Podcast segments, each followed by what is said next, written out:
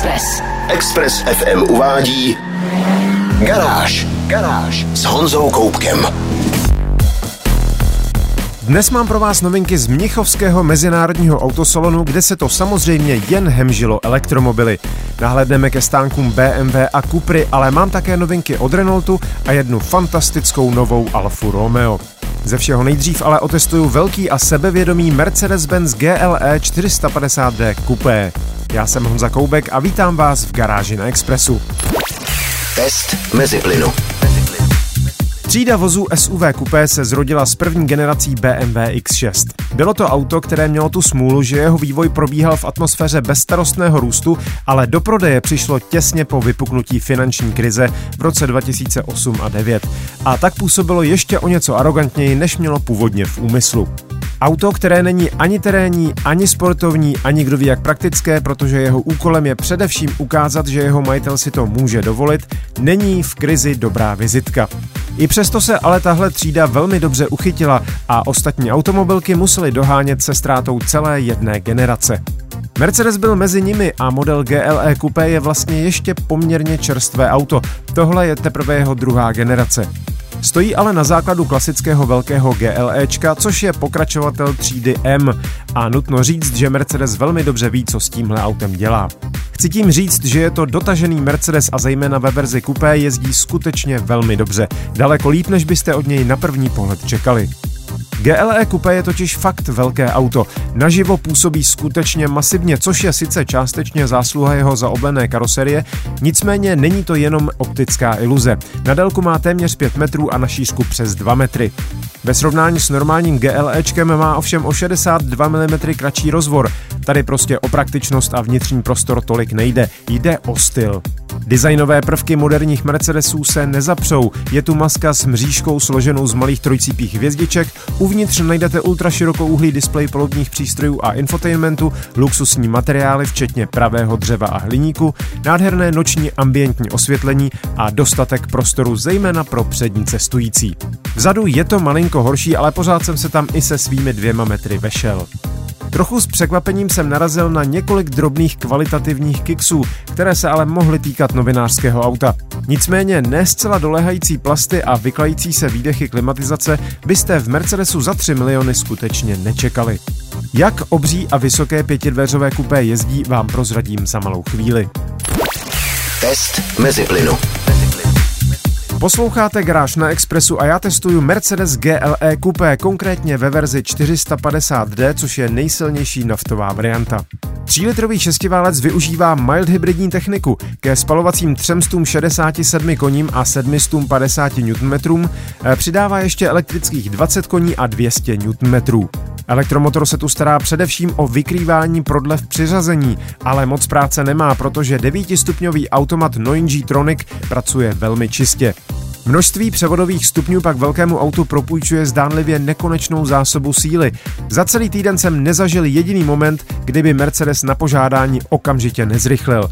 V zatáčkách bylo samozřejmě třeba počítat s jeho téměř 2,5 tunovou hmotností, ale na tak vysoké, těžké a objemné auto se i s pěkně zakroucenými šumavskými okreskami vypořádal víc než se ctí. Ne, nemluvím tu o sportovní jízdě, přestože se vám marketing bude snažit tvrdit, že takováto auta sportovní jsou. Nejsou, ale to nevadí. Ze způsobu, jakým GLE Coupé jede, totiž čiší sebejistota, že zvládne téměř všechno a to je velmi uklidňující pocit. Jediný drobný stín představuje jízdní komfort na hrubším nebo mírně narušeném asfaltu, kde auto prostě nejede tak plynule a plavně, jak bych si od velkého a těžkého Mercedesu představoval. A to přesto, že jsem měl k dispozici vzduchové odpružení a podvozek Agility Control s adaptivními tlumiči a aktivními stabilizátory. Větší terénní vlny a nerovnosti zvládne v naprosté pohodě, ale menší výmoly jsou cítit. Bez zesporu také vinou vysoké neodpružené hmotnosti velkých 21-palcových kol. Příplatkové 22 bych tedy vůbec nedoporučoval. Trochu mě zlobilo také ovládání některých funkcí, například systém držení v jízdním pruhu, který skvěle funguje na dálnicích, se automaticky zapíná při každém nastartování. Jenže ve městě a na uších okreskách ho chcete mít vypnutý a bohužel to nejde jedním tlačítkem, ale poměrně složitým postupem na dotykové obrazovce infotainmentu, což mě prostě trochu štvalo. Co mě ale neštvalo vůbec byla spotřeba. I s tou obří silou a nemalou hmotností totiž GLE Coupé dokázalo jezdit za nějakých 8,5 litru nafty na 100 km a to při nádrži o objemu 85 litrů znamená akční rádius 1000 km. Zkuste si to s nějakým elektromobilem. Další poznatky z týdenního testování Mercedesu GLE 450D Coupé se dozvíte ve videu na www.garage.cz. Garáž s Honzou Koupkem. Dnes mám pro vás spoustu novinek představených na Mezinárodním autosalonu v Mnichově. Ten se věnoval z velké části elektromobilitě a zlý jazykové tvrdí, že to byla především přehlídka dominance Číny. Ale ve skutečnosti se řešila i spousta čistě evropských záležitostí, například budoucnost značky Seat. Zástupce koncernu Volkswagen dal rozhovor kolegům z britského autokáru a bulvární média okamžitě začala hýřit titulky o tom, že Seat úplně skončí a budou už jenom elektrické kupry. Generální ředitel Volkswagenu Thomas Schaeffer ale nic takového neřekl. Elektrické Cupry jsou samozřejmě budoucností, ale Seat bude stávající modely vyrábět a faceliftovat minimálně dokud je bude moc v Evropě prodávat. Ibicu, Aronu a Leona čekají faceliftové změny v nejbližší době. Ani po případném zákazu prodeje spalovacích aut ale značka Seat zcela nezmizí. Její zástupci mluví o nových konceptech mikromobility, sdílené mobility a tak dále. Cupra ovšem šlape do pedálů, co to jde. Za pár týdnů bude mít premiéru nový model Tavascan a v Mnichově se ukázal famózní koncept sportovního shooting breaku Cupra Dark Rebel. Existoval už ve virtuální podobě, ale tentokrát je reálný. A jak říká šéf Kupry, je po stránce designu maximální možnou provokací a chce ukázat, že i elektromobily mohou být sexy a sportovní. Dvoumístný sporták vysoký pouze 1,30 m má vzhůru otevírané dveře a rysy karoserie tak ostré, že byste se o ně skoro pořezali. Skrz mohutné průduchy je vidět zavěšení kol, které má vlastní aerodynamiku stejně jako na monopostech Formule 1. Uvnitř kabiny panuje absolutní minimalismus, fyzická tlačítka na palubce vůbec nenajdete, za to digitální přístrojový štít je doplněn projekční plochou táhnoucí se přes celou palubní desku. Pár tlačítek zůstalo na volantu, který má tvar obráceného kniplu, asi aby byl prostě něčím zvláštní.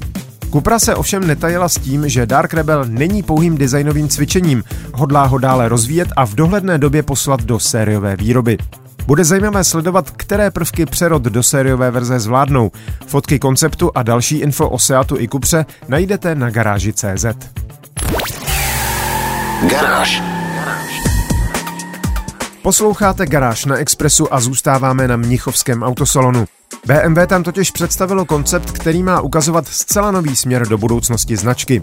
Vychází z konceptu BMW iVision D, který jsme viděli už začátkem roku a tenkrát se soustředil na možnosti karoserie s vrstvou barevného elektrického ingoustu. Ano, auto umělo měnit svou barvu. Tentokrát jde ale o základ samotný a BMW mu velmi odvážně říká Vision Neue Klasse.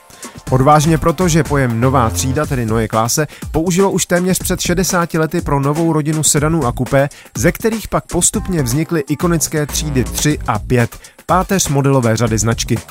Upřímně vkládat tak sebevědomně naděje do zcela nového konceptu, který navíc není crossoverem, ale právě malým sedanem, vzdáleně se tvarově odkazujícím na ikonické staré bavoráky, to chce skutečně velkou odvahu.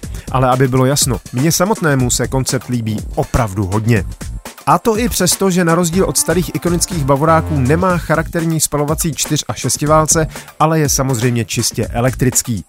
BMW ovšem slibuje skutečně zásadní novinky. Při výrobě prý bude klást důraz na snižování hmotnosti, slibuje nové elektromotory s mimořádně vysokou účinností, nové cylindrické články akumulátorů s o 20% vyšší energetickou hustotou, nabíjení rychlejší o 30% a dojezd vyšší také o 30%. Celková účinnost vozu, tedy způsob, jakým nakládá s elektrickou energií, má být lepší o celou čtvrtinu. To všechno v autě, které má tentokrát ledvinky sice velké, ale horizontální a tvořící vlastně celou masku včetně světlometů a jejím sklonem jasně odkazuje na slavné žraločí přídě ze 70. a 80. let a nezapomíná ani na typickou Hofmeisterovu křivku na zadním sloupku. Interiér je ovšem čistě futuristický a podobně jako u konceptu od Cupry tu nenajdete žádná fyzická tlačítka, za to jsou tu ale displeje přes celou palubku a zvláštně tvarovaný volant. A také sedačky potažené manžestrem. Tyhle detaily mají samozřejmě za úkol především přitáhnout pozornost ke konceptu. Do sériové výroby půjde výrazně umírněnější interiér, ale co se týče vnějších tvarů, zdá se, že BMW už si je poměrně jisté, kam míří. Sériová verze by se totiž měla objevit už v roce 2025 a to je z hlediska vývoje aut skutečně co nevidět. Fotky konceptu a další info najdete na www.garage.cz. Garáž. Renault v minulém týdnu oznámil hned dvě novinky. První je facelift oblíbeného Clia, který se dotýká především vnějšího designu a právě vstupuje na český trh. Nové nárazníky a nová světelná technika výrazně proměnily vzezření malého hatchbacku, které se přibližuje modernějším modelům značky. Nemá smysl změny popisovat, podívejte se do fotogalerie na garáži CZ. Důležité jsou ale zprávy o pohonných jednotkách. Clio si totiž ještě pořád můžete koupit s čistě spalovacím motorem, konkrétně s litrovým tříválcem TCE 90 o výkonu 90 koní a točivém momentu 160 Nm. Trochu silnější verze TCE 100 umí spalovat benzín i LPG a má 100 koní a 170 Nm. Doplňuje je hybridní jednotka E-Tech, která v současnosti tvoří téměř čtvrtinu prodaných aut a skládá se z benzínové atmosférické 16 stovky a elektromotoru o společném výkonu 143 koní a točivém momentu 147 Nm. Podle tabulky má umět jezdit za 4,2 litru na 100 km. Další podrobnosti zjistíte v článku. Druhou novinkou Renaultu je už skutečná novinka. Model Scenic se totiž vrací, jenže nikoliv jako kompaktní MPVčko. Moderní doba si prostě žádá své a ze scéniku je tak hatchback z prvky crossoveru. Vlastně takový trochu nafouknutý Megan E-Tech. Takže ano, je čistě elektrický. Stojí na koncernové platformě CMF pomlčka EV a v podlaze může mít baterky o kapacitě 60 nebo 87 kWh, takže dojezd je 420 nebo dokonce až 620 km na jedno nabití. A u Meganu jsem se přesvědčil, že Renault v dojezdu opravdu moc nekecá. Obě verze se budou lišit i výkonem, slabší bude mít 170, silnější 220 koní. Uvnitř najdete stejnou palubní desku jako v Meganu se dvěma displeji a infotainmentem běžícím na systému Android Automotive od Google. Především ale ve všech směrech více prostoru. Tím totiž elektrický Megan tak úplně nehýří. Další podrobnosti a samozřejmě velkou fotogalerii nového scéniku najdete na webu garáž.cz. Garážové novinky na Express FM. Na závěr jsem si pro vás nechal skutečnou lahůdku a to ve všech směrech. Je, respektive může být spalovací, je sportovní, je exkluzivní a je nádherná. A je to Alfa Romeo. Značka se po několika leté odmoce vrací mezi plnohodnotné sportovní vozy s exkluzivním modelem Alfa Romeo 33 Stradale. Jak exkluzivním? No tak, že vznikne jenom 33 kusů a všechny byly prodané dřív, než se o nich dozvěděla běžná veřejnost. Podsta Alfie Stradále ze 60. let, kterých mimochodem vzniklo ještě méně, konkrétně 18 kousků, vzniká ve firmě Karoceria Touring Superleggera a žádná dvě auta nebudou úplně stejná. Seznam věcí, které si majitelé mohou změnit podle sebe, je skutečně sáhodlouhý. Základem bude monokok z karbonu a rám z hliníku a pohon bude zajišťovat podle volby zákazníka buď elektromotor o výkonu 750 koní a s dojezdem 450 km, nebo 3-litrový vidlicový šestiválec odvozený od o deci menších motorů ze současných špičkových verzí Julie a Stelvia. V Alfie 33 Stradále má mít 620 koní, bude spojený s automatem od ZF a pohánět bude výhradně zadní kola. O brzdění se postará Carbon Keramika Brembo a podvozek dostane aktivní adaptivní tlumiče. Na ladění jízdních vlastností se podílel Valtteri Bottas, pilot Formule 1. Obě verze mají zrychlit na stovku za méně než 3 sekundy a dosáhnout rychlosti 333 km za hodinu. Předváděcí vůz v nádherné rudé metalíze se zlatými koly a s interiérem kombinujícím černou a hnědou kůži s odhaleným hliníkem je skutečně dechberoucí, což zákazníky jistě potěšilo. Při objednávce totiž ještě nikdo z nich nevěděl, jak bude vlastně auto v reálu vypadat. Alfa jeho vznik avizovala během loňské velké ceny Itálie v Monze a všech 33 zájemců nazbírala za pouhý následující týden tomto případě tedy nám všem nezbývá než závidět a pokochat se fotkami na garáži CZ.